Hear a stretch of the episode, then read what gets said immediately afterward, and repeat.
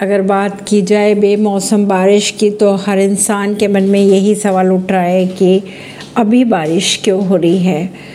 अगर बात करें अप्रैल के आखिरी और मई के शुरुआती महीने में तो बारिश लगातार जारी है। इसके पीछे कई कारण हो सकते हैं। अगर वैज्ञानिकों की माने तो मौसम में हो रहे अचानक बदलाव को लेकर कई कारण बताए जा रहे हैं। पिछले दो दिनों की अगर बात की जाए तो अचानक मौसम ने करवट ली है। जगह जगह तेज आंधी के साथ बारिश ने तपती गर्मी से लोगों को राहत तो दी है। यहाँ तक कि लोग गुलाबी ठंड का एहसास भी महसूस करने लगे।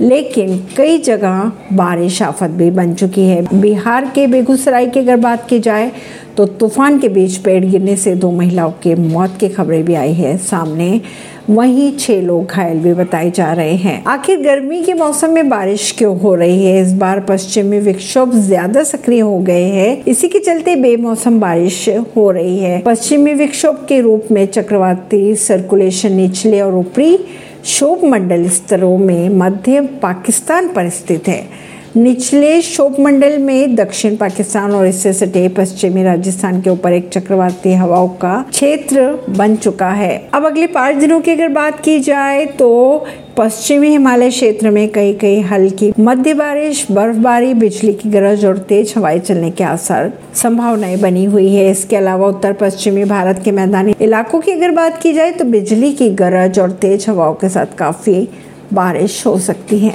ऐसी ही खबरों को जानने के लिए जुड़े रहिए जनता सरिश्ता पॉडकास्ट से। परवीन दिल्ली से